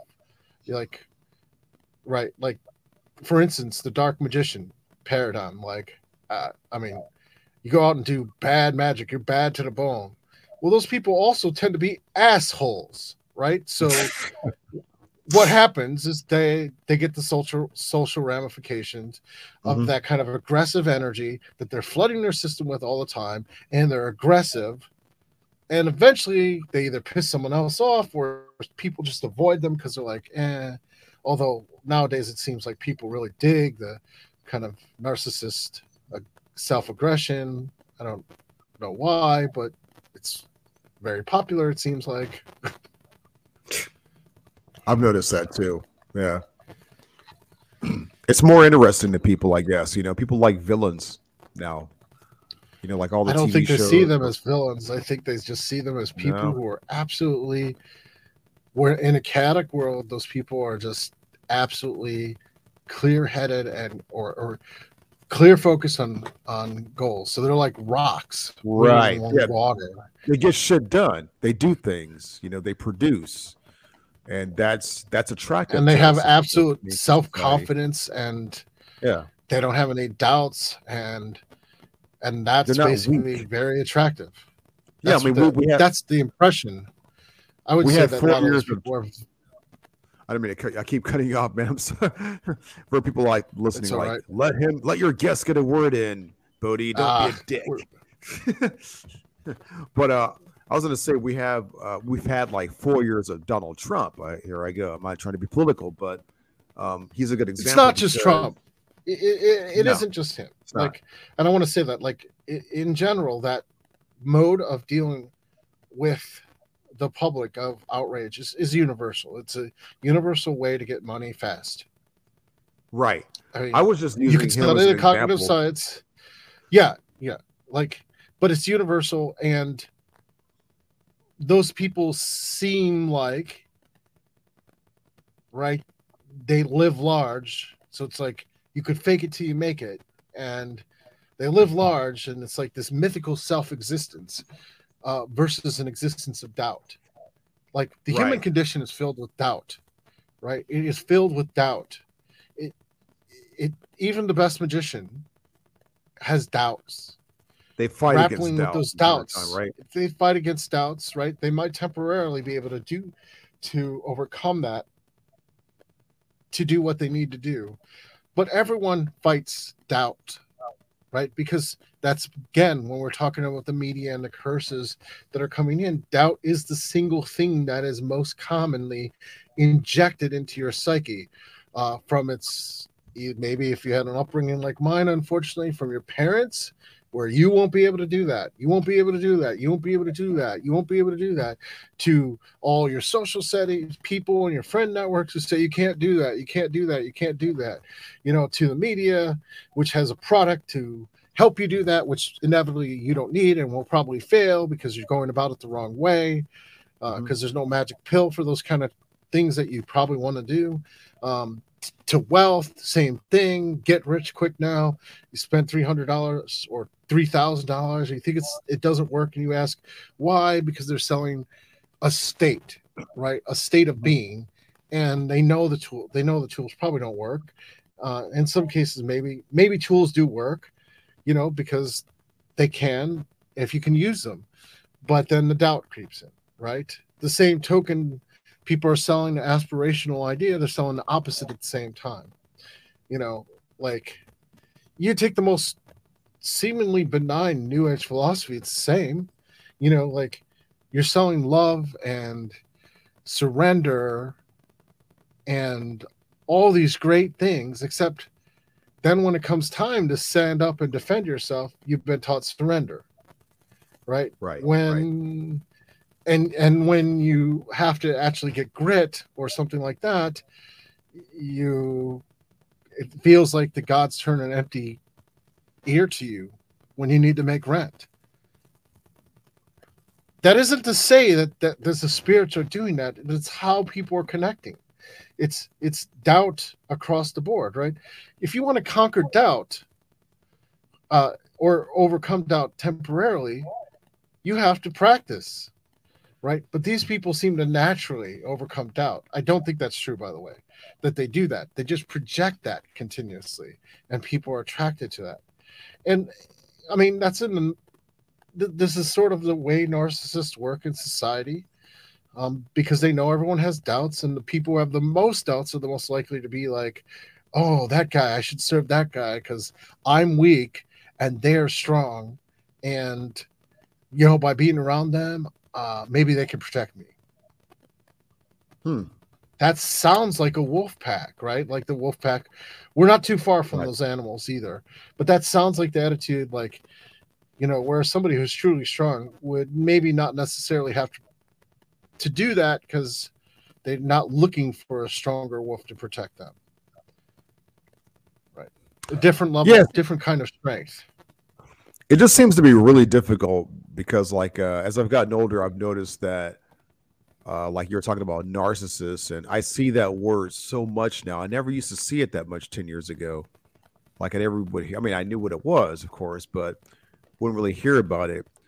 Um, I'm bringing that up because what I'm noticing personally is that society itself is becoming a much stronger program because there's people out there questioning these things. They're questioning all kinds of stuff, turning to turn into spirituality, turn into magic, turn into all kinds of other things to try and um, come to grips that come to come to grips with the fact that nature is very unpredictable and chaotic, and that there is a social structure planted in the middle of that, basically. Right. I, I totally know? agree. Right. Yeah. And you're not. Remember, I, I'm basically arguing. I, I've not been arguing for the. I mean, I do a lot of left hand path style magic, and I'm arguing for a smarter magician or even a smarter mm-hmm. dark magician at that point. But realistically, remember, almost everything is working against you in society. It's just a fact. Like, mm-hmm. like, I mean, and people don't want to admit that. They don't want to admit, you know, no matter how much privilege you have, unless you're a multi-billionaire, you, you probably have forces working against you. That's not a conspiracy theory. It's just the way it is. Like people will be envious of you. Other people will be there. You could be the most talented person and you're going to make enemies. Mm-hmm. Right? Like, and that's the thing. Like, people don't want to admit that the human beings are like this. You know, a person can be a kind hearted individual, very intelligent and loving. But people as a group as an aggregate probably are not. Um, and that's mm-hmm. a tough pill to swallow. It's a really tough pill to swallow. Do you think like naturally it's like that, or or is it? Are you just meaning that the? I think it's naturally the like societal that. program. Oh, okay. So you think it's like in the human nature to be kind of like I that? think the six, absolutely. And okay. I I'll say something unpopular the reason we run out over the other primates is because we're a more vicious species. We could just study biology and evolution to actually see the reason that we're not all Homo uh, mag- Cro-Magnons is mm-hmm. essentially human beings, human sapiens went out and killed all of those people. Like, so they would in groups, right? Like wolf packs, uh, socially what do you call them? We carry that through on our inner group interactions.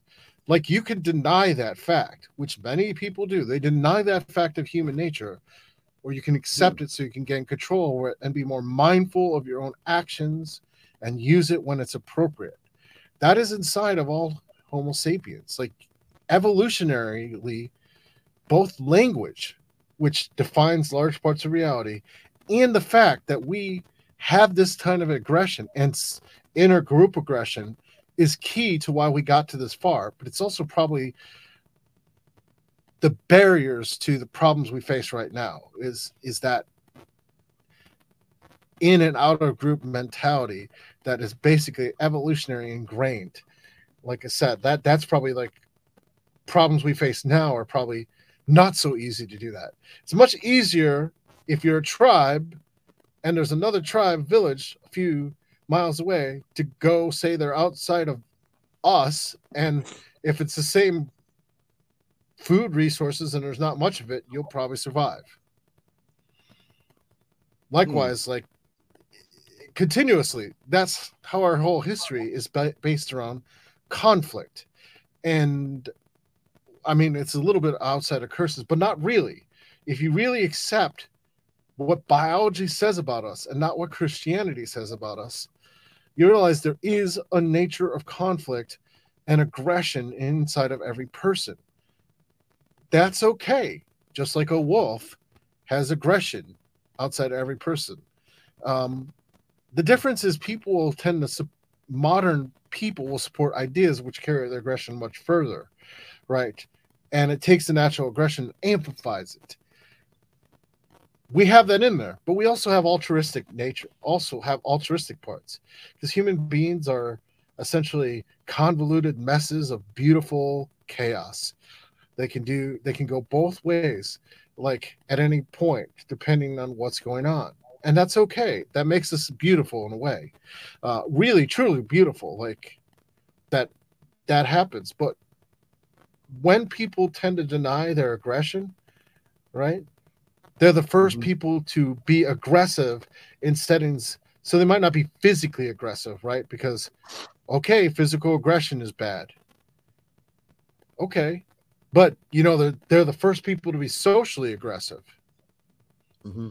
To define who's in the in and out group real quickly, or to get morally aggressive which I'm sure you've seen, you know, of course, to basically yeah. have moral judgments, which is an attempt at social aggression. You know, mm-hmm. when you have moral, moral, a moral, um, it's almost like a moral curse. Like you are against the, what do you call, like that's a that's a social aggression. You're trying to get other people to put them outside of the group because the belief is that outside of the group, the core uh, way humans work is if you're outside of the group and they're outside the group, they're the enemy. And if they're the enemy, it's so much easier. Uh, they have a lot harder time surviving. Having been in that role, uh, you know, I know as an outsider, you know that's painful because people want to be part of the group. So you aren't, it does inflict pain.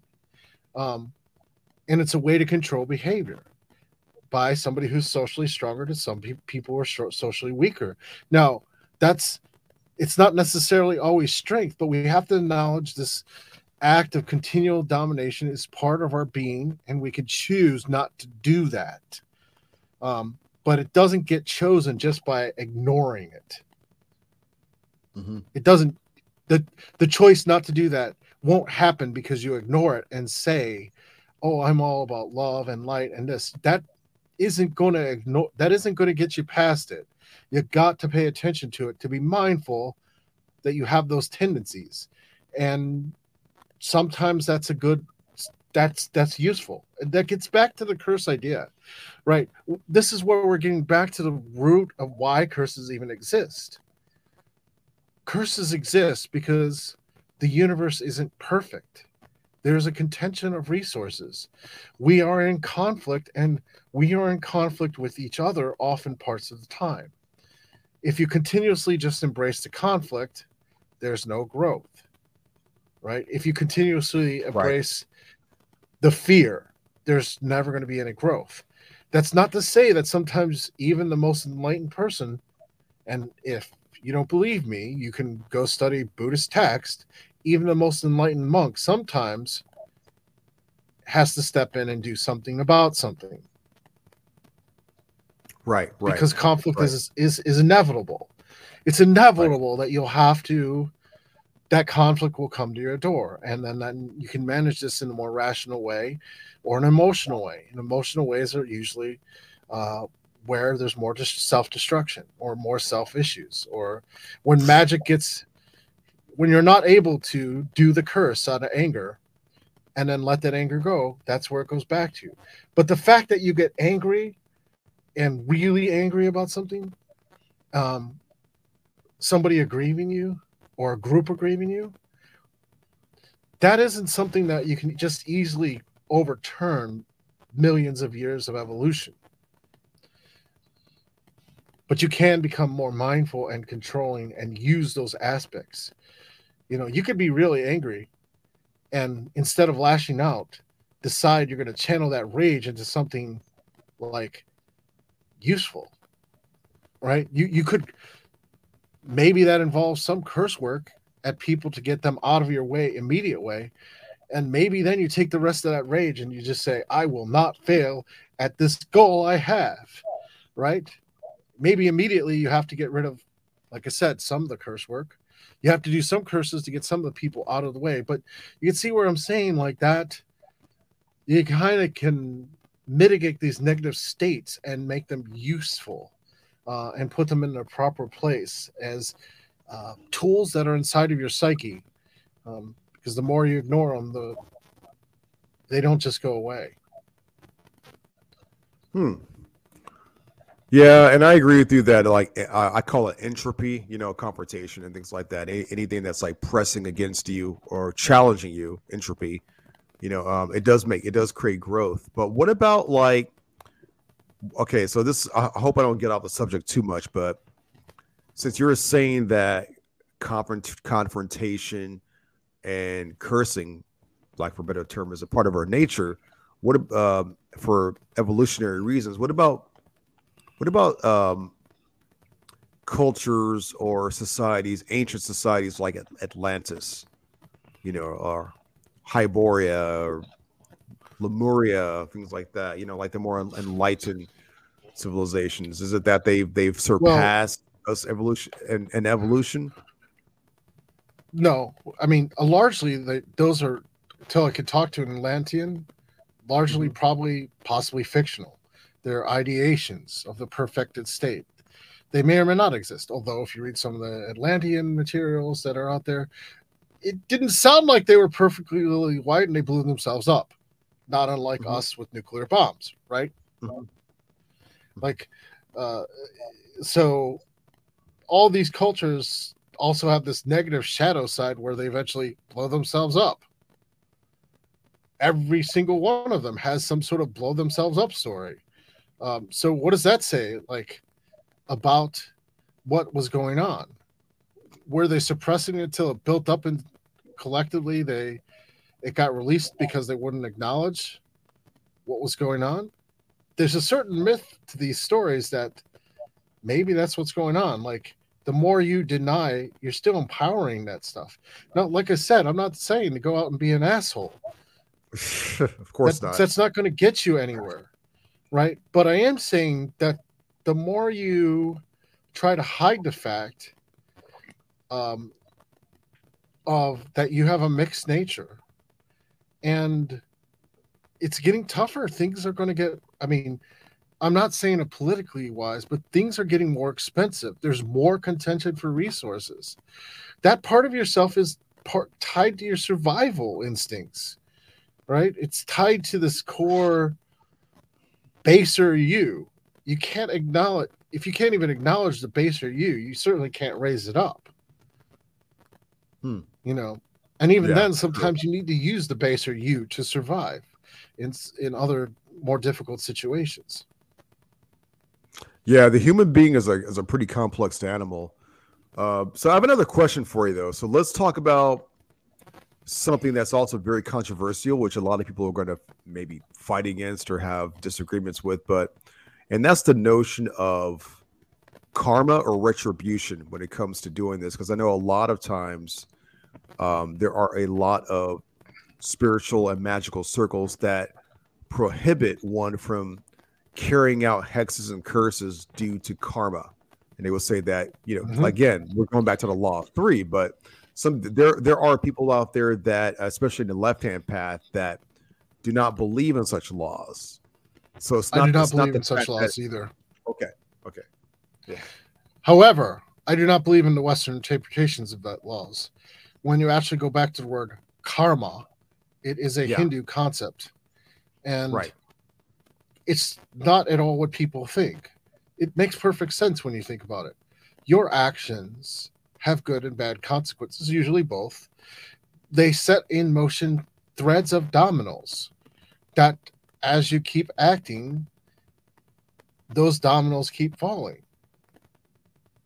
And karma is the result of those dominoes falling, right? It's just consequence action consequence action consequence like and those consequences can define your actions or what actions you have ability to take that's originally what karma means and then you extend that out you know with the concept of reincarnation to multiple lifestyle, lives it isn't so much that you do bad stuff and the world punishes you that's not it just that there's consequences and that doesn't mean bad consequences either right? So it's just that there is a reaction that occurs when you take action. This is originally what karma means.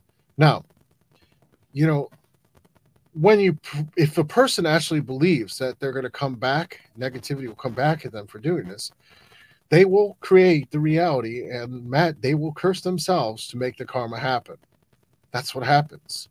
It's a self curse where you basically say, "Oh, you did this bad magic work. You should be punished. You should feel guilty. You should do this. And the subconscious mind says to, with the conditioning that they, if you don't break out of that conditioning, they do exactly that. They punish themselves. They curse themselves. They add, add entropic energy to their own system, which causes reality to shift in a negative way around them. Hmm. And you know where that comes from most of the time is guilt, shame, Mm-hmm. Right. So if you're willing to throw an entropic curse at someone, you had better be willing to go and punch them in the face or take a baseball bat to them. It's about the same, right? If that makes your stomach quirm a little, you shouldn't be throwing hurtful magic at someone, right? Because you're not able to deal with the the fact that you you don't mean it. You don't really want to do it. And most people, they really thought about it for a few minutes before yeah. throwing curses like that, they would realize they don't mean it. They're just temporarily yeah. angry. You know, mm-hmm. they're just they're just mad. But they know in their hearts they'll get over it in a couple days. Right? And mm-hmm. that's that's healthy, right? So like you, you get mad enough to throw curses, are you willing to go over their house and if there was no laws, punch them in the face till they're bloody on the floor? And people would say, Well, I don't do violence, but you're willing to throw a curse at someone, okay? Right? Like it's a mental are you at that stage where you're that angry or you have to do that kind of thing. And if people are at that stage that you're willing to say, yeah, yeah, I totally am, you're probably not going to see the karma because you're not guilty about it. You don't have shame over it. You're not obsessing over it. And you're, you've gotten past the external voices that are telling you that's going to happen. And you're just like, yeah, this needs to be done. So it goes back to the other statement. I am that angry about it and it needs to get done. Um, and then you won't don't quite see that backlash. The second mechanism that the backlash really comes is from those loops I was describing earlier. If you're always continuously a- upping the anger values, what do you think is going to happen to yourself? Your energy is going to get more negative. You're going to be angry with other right. people, which is going to cause the very same kind of curses that you just threw at someone else, right? That's why I said you have to be able to throw your curse and then walk away from the anger. Literally, you just have to throw all the anger and then basically tell yourself it's done. Because if you keep looping through the anger and how you want to hurt a person, you're going to project that to other people and they're going to pick up on it. And that's going to start degrading your social networks and kind of degrading your health and degrading all these things in your own body and and and and that's the second thing with curses is that people are not effective at doing them. So they get into these bad patterns where they basically again just like the shame and guilt that's one method of cursing themselves. But what does this sound like? You're cursing yourself again because you're looping through the curse work you already did and not releasing it. Um, mm-hmm. and then you basically keep keep going from there. Um, both of those things occur now it is also possible as a third possibility that you know you know how witches be on Facebook and in certain communities, right? They have defenses if they're worth their salt. So if you're cursing someone with defenses, you could get a, a rebound, but is that karma or in, in classic sense of consequences is karma, but it's not like God has come down and slapped you for it, or no. the angels have come slapped you for it. It's more like the person had spiritual defenses or they had their own spirits and sent it back right? Well, that that is technically karma and the, the Hindu version of karma. And okay, you know. so that that's possible too. Um but again, remember, most curses are like just little energy pricks, right? Like for most mm-hmm. people, mm-hmm. They're just a little bit of negativity. Um, what does that mean? That means that for most people, they have the negative kind of energy and they start focusing on it and then they just keep going with it. So again, usually not that much karma um, in the classic sense of the word, but there is a lot of pitfalls um, because the exact opposite is what most people do with curses. Even the ones who are feeling guilty about it, they have the exact opposite response than what they need to do, right? they feel guilty about it, but they feel happy about it at the same time. Yeah. Like causing yeah. the pain, right? So it's just like, I feel guilty, happy, guilty, happy. And then they beat themselves up more because they actually feel happy of it. If you just own it, you don't have the consequences. You're like, okay, I did it. Hmm. So maybe in retrospect, you say, maybe that wasn't the wisest idea. I'll do better next time. And then you're done. Then it doesn't loop doesn't loop through and like do that. I'm kind of wondering now, though. Uh, this is on a slightly different different note slightly on this is we've been covering like a whole lot with this and I apologize to anybody because uh, I, I have allergies, so I'm kind of going away from the mic every once in a while, sniffling.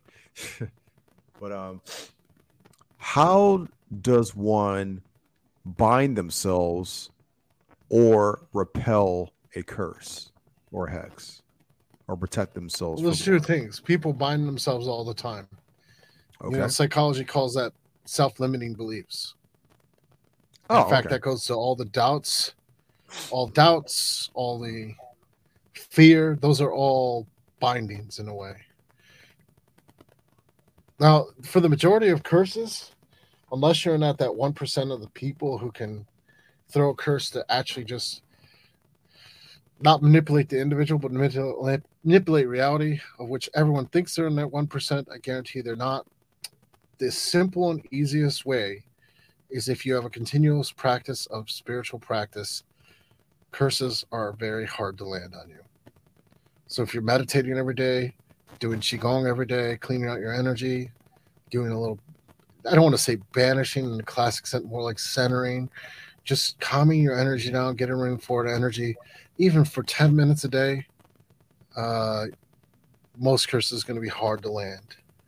Uh, that most practitioners will throw. Now, that's not all, but even if they did land a curse, um, and you got some bad luck happening, if you're still doing those kind of spiritual things, the ultimate kind of curse goes gets dissolved away.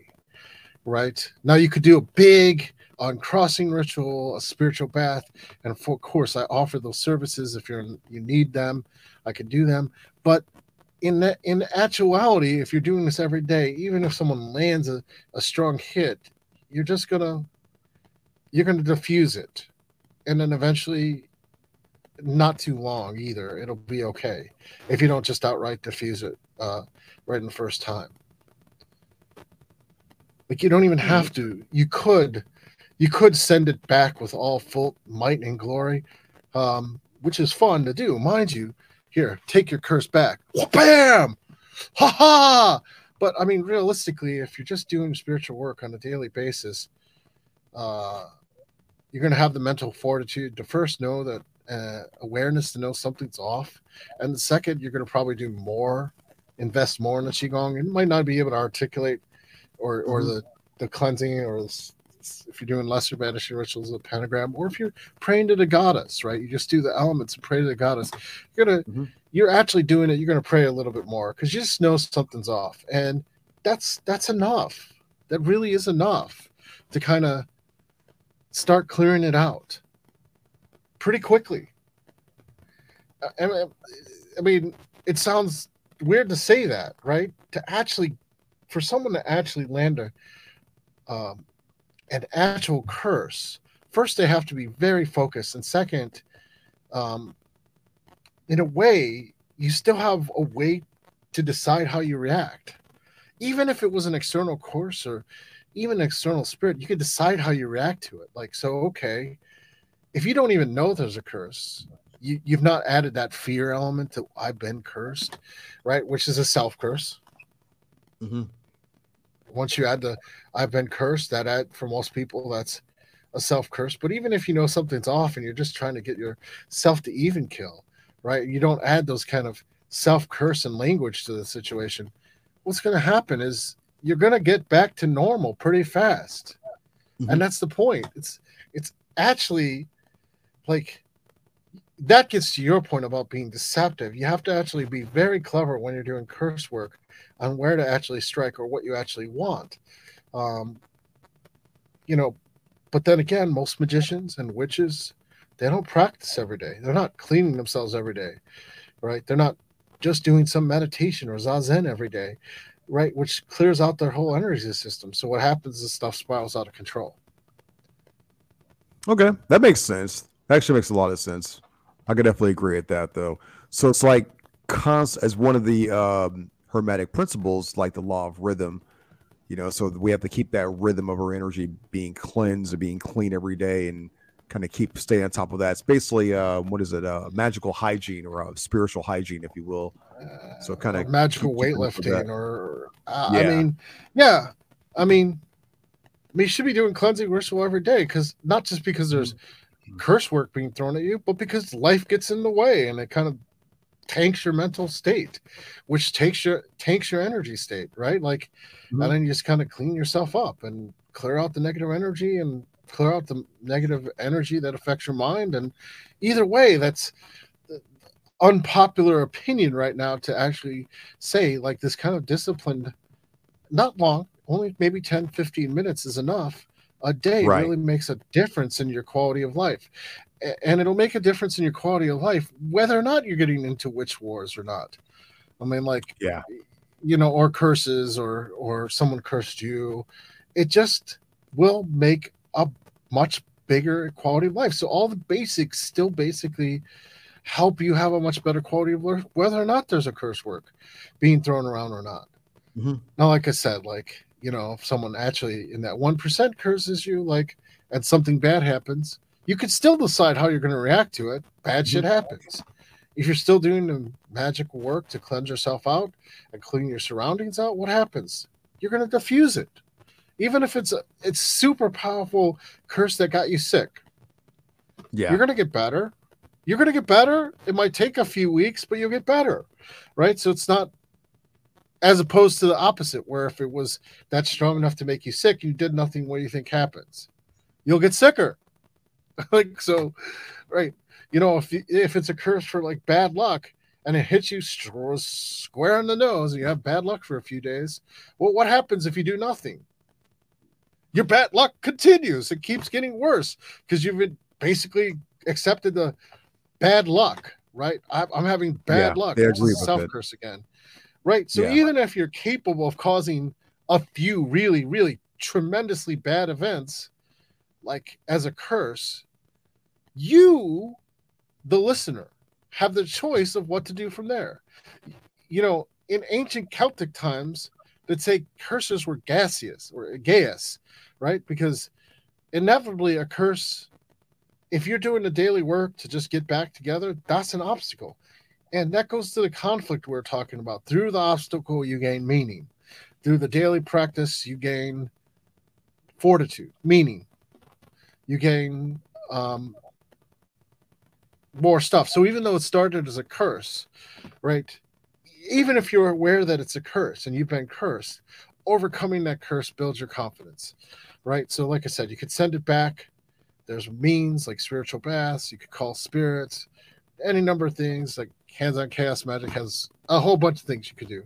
But ultimately, the best advice they can do is just do daily practice, right? And the longer you've kind of let that shit settle inside of you, the mm-hmm. harder it's going to be to get out of it, right? So if it's a curse from many years ago, it's going to take longer right? If it's mm-hmm. already part of your identity that this is going on, this negative aspect of yourself, even though it didn't start from you, it's much harder. You have to do the self healing work to kind of overcome all that. So if you're just doing the daily work, like what happens is those curses don't get very far. They can cause bad luck or cause uh, a life disruption, but you'll overcome it. You know that's even that's not advanced techniques that i'm talking about either. It's just daily work you know mm-hmm. like i said very very then if you important. want more advanced yeah you want more advanced techniques come look at queen city curio pimp my store and we'll we'll give yeah, you some better man, advanced techniques. Throw it, throw it but i mean i mean right but i mean realistically that's the truth of curses is that ultimately even if somebody can get a few bad things to happen maybe you get into a mm-hmm. car accident you know that's that's probably pretty bad. But if you have insurance and you didn't really get that hurt is that pretty bad? I don't know. It's scary but if you start thinking like it's really bad then it it is really bad. But if you just kind of do your daily work and know something's off and then just kind of continuously uh, smoothing it over and coming back to yourself i feel like a lot of curses are a lot harder to land. Like they're a lot harder to do this. It's and by the way, like I think magical curses in a way you know great you move somebody out of the way and they'll probably recover but by far the social curses that i was describing earlier are much much worse a lot of the time as far as the kind of pain that goes on with people and they don't talk about it but we're going to talk about it you know about how some social media pers- post hate like hurt you but it does hurt it does hurt people right? Yeah like, yeah. even contact creators like you know get a negative review on someone just being like a dumbass and negative reviewing your podcast and you might decide why the hell am i doing this free podcast and then we mm-hmm. why can't we have nice things right again right. and if you think mm-hmm. that's not happening more often than not with everything going on in our culture i got news for you there's lots of people who if they had more support they would be doing wondrous things but because of their own doubt and because other people heap on them and criticize and try to make them feel, themselves feel better at the expense of others in a social way, they don't produce that material.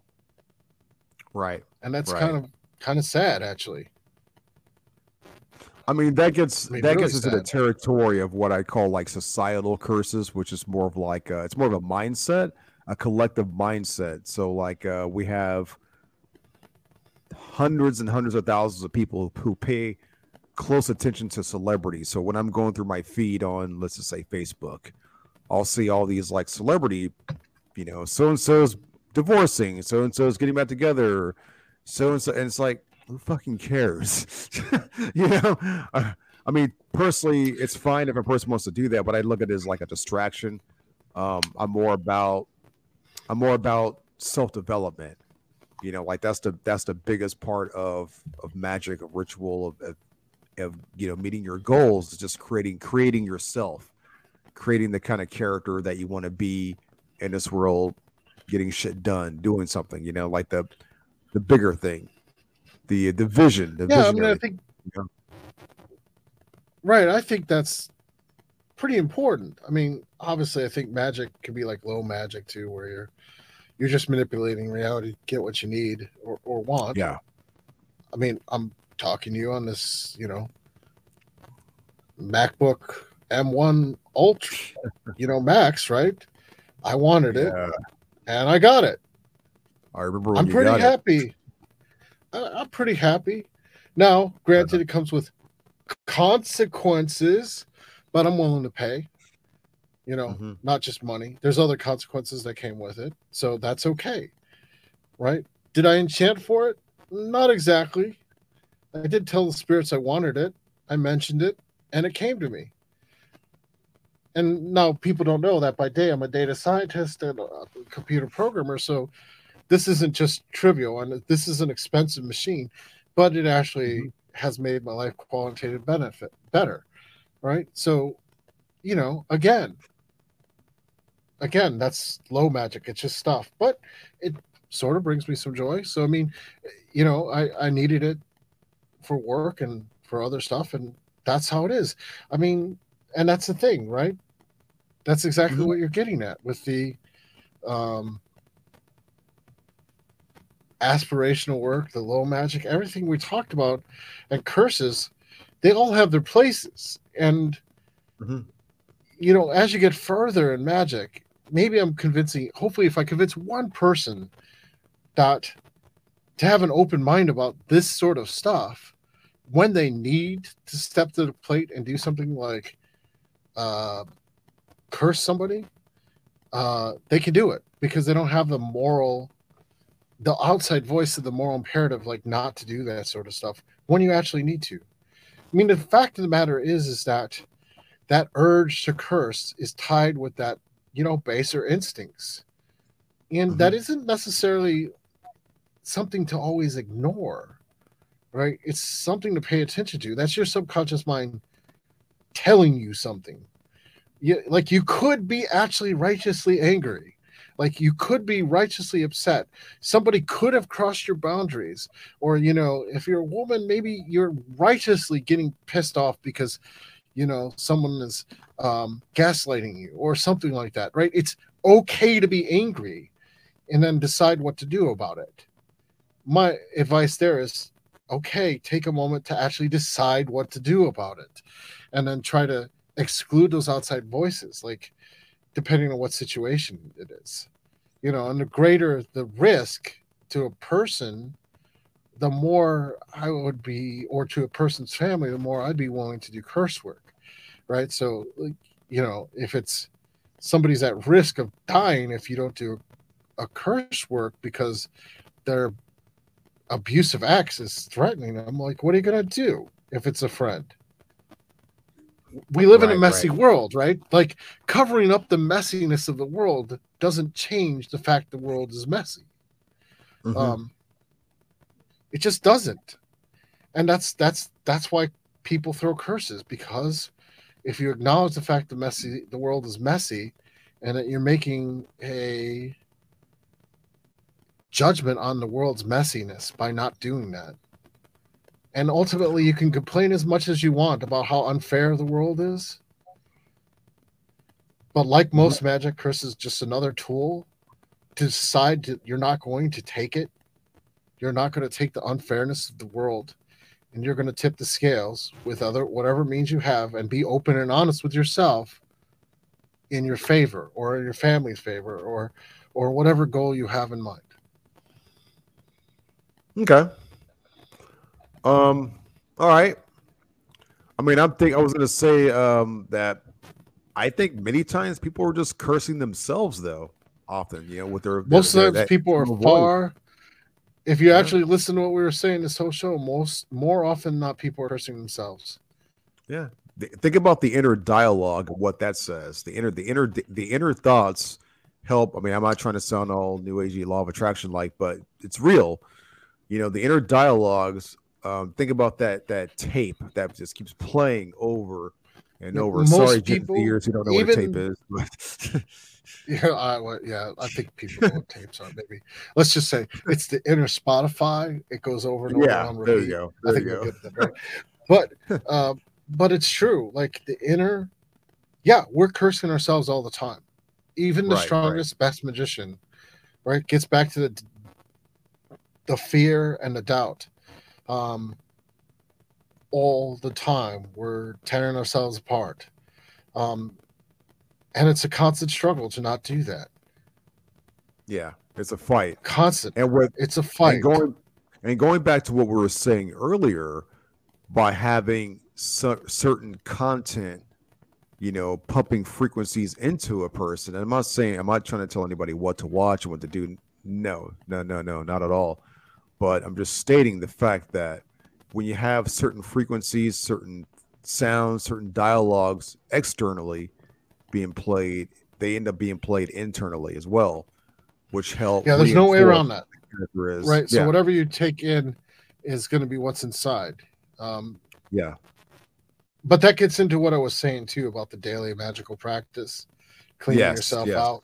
Right. Uh, you know, there's real reasons for this that are outside of just repelling what is considered to be uh, mm-hmm. formal curses. Like you're you're also resetting and building internal fortitude to in a way almost stand apart from that to, to start rebelling against it in a, in a real way like curse work is taboo because it's about rebellion in a way um, and when you start constraining and otherwise alchemizing external curses like you were saying the media constant emotional tr- trying to trigger an emotional state yeah. that causes a set of limits the choices that you actually have um, is rebellious to stand against that to actually start cleaning yourself out to start mm-hmm. doing the discipline like you know yes. whether or not it's a intergalactic corporation of immense power that's I'm using intergalactic in a humorous way, like I, yeah, you know, just say they're so powerful. They're some um, omniscient, you know, Google inserting whatever in your head because you're pulling it in. You still have control over what to resist that, and that's yeah, where the absolutely. daily work comes in. that Absolutely. that comes that's where the daily work comes in uh, all the time and and I, I mean i can't stress that enough like so yeah which is kind of like if you're really listening to what some of are saying is like granted i would argue that the reason there's a chicken and egg problem with the media where are they doing that because that's what we respond to or are they doing that because that's a certain vibration. Arguably you could argue e- either right? Arguably our history says that's what we respond to so they're just giving us what uh, we want. And because we aren't choosing better to look at for better things money speaks volumes right? Attention speaks volumes. That's what we want. Yeah. they give us more and they're in the business of providing what we want. And so they do and then you pay attention more. So there's a chicken and egg problem with is it us or is it the media? Now you can argue both ways. There is a conspiracy because they have profits. They want to make profits. Or you could argue that it's a blind chaos azathoth running around amok in the universe basically just giving us what we think we want and it's just counterproductive because we react to this without being mindful about it and we react stronger and pay more attention. Um, either and both are probably true at the same time you know it probably some of both. But the truth is is that what we pay attention to is usually what we're willing to spend more money on. So there's a vested financial interest in for advertisers. They if they have you paying more attention that's where they can actually put their ads. Uh, so if the news media riles you up and gets all these negative emotions which we're more likely to pay attention to they're making more money. This is actually kind of a vicious cycle Right. um, a vicious system actually. It definitely has has its purposes though. Like i was thinking about it the other day and i'm not defending the the system at all but i was i was thinking about how how it is good because it provides a lot of entropy and challenge to to anyone that wants to shape themselves anyone that wants to kind of go beyond and grow like literally like really really grow spiritually to go up above that because because the only other choice that that one may have is it's either take that energy that that's being pumped into you and go beyond it and grow or to just like let it continue to like feed you and then just become whatever it's it is telling you to be whatever it is telling you to do. Well And isn't that the choice of every witch and sorcerer or every person really what Mhm. defines a, a witch or a sorcerer is probably the single idea one uh, simple idea Mhm. is to be more than the sum of what you are presented with Ah, to try to go. go you go. past to try to go past all of your upbringing all the curses of your upbringing all the curses that you get every day of your media to try to Mhm. become something outside of the sum of the linkages that occurred to be something more than that. It may not be a lot more than that and you might not make a lot of progress but it's just the decision to try that probably is the single deciding factor of what might be a witch or magician or shaman or somebody moving towards enlightenment or somebody who's spiritual. It's just the attempt to be more than they were more than what they should be to make a decision to try to be more than uh, all the energies presented to them and to either alchemize or overcome that and just be more than what the total of what was presented to them is either biologically through dna you know upbringing culture whatever it is they're tr- you're trying to be something more than the allotted scripted narrative of where you're supposed to be and you don't have to succeed to be a real magician you just need to not give up in trying you just have to make the decision to try and continuously try Um, and there you go whether you're a witch or a spiritual person, I think that is the journey to be more than the sum of what you've experienced. There you go. Beautiful. I like that. So with that, I want to um, close this topic here for now. Uh, I think we should talk about this in the future because I know um, on YouTube as a platform.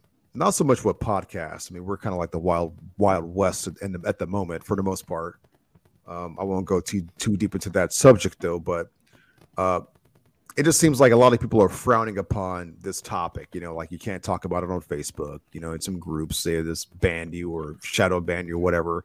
You know, nobody wants to talk about hexes and curses and things like that. And I'm not sitting here. Obviously, if anyone that stayed through the entirety of the conversation up until now, which I'm sure you have, you've noticed that we have not been telling you to go out and curse everybody. We're just talking about this and having a dialogue. Actually, hmm? Been saying the opposite of that, like don't be an asshole. Don't be it. Yeah, saying. actually, exactly. saying exactly. do what you need to do. Like, but you know, right. But just don't yeah. be, don't be a, don't be a dick. it's not that hard. Right. Anyway, um, yeah, man, I, am glad that glad that we had this talk today. I'm really glad that you've been uh, back on this podcast. Uh, I also want to throw out there that uh, Vitimus and I are in the process of make making a, a book together. It will be an illustrated mm-hmm.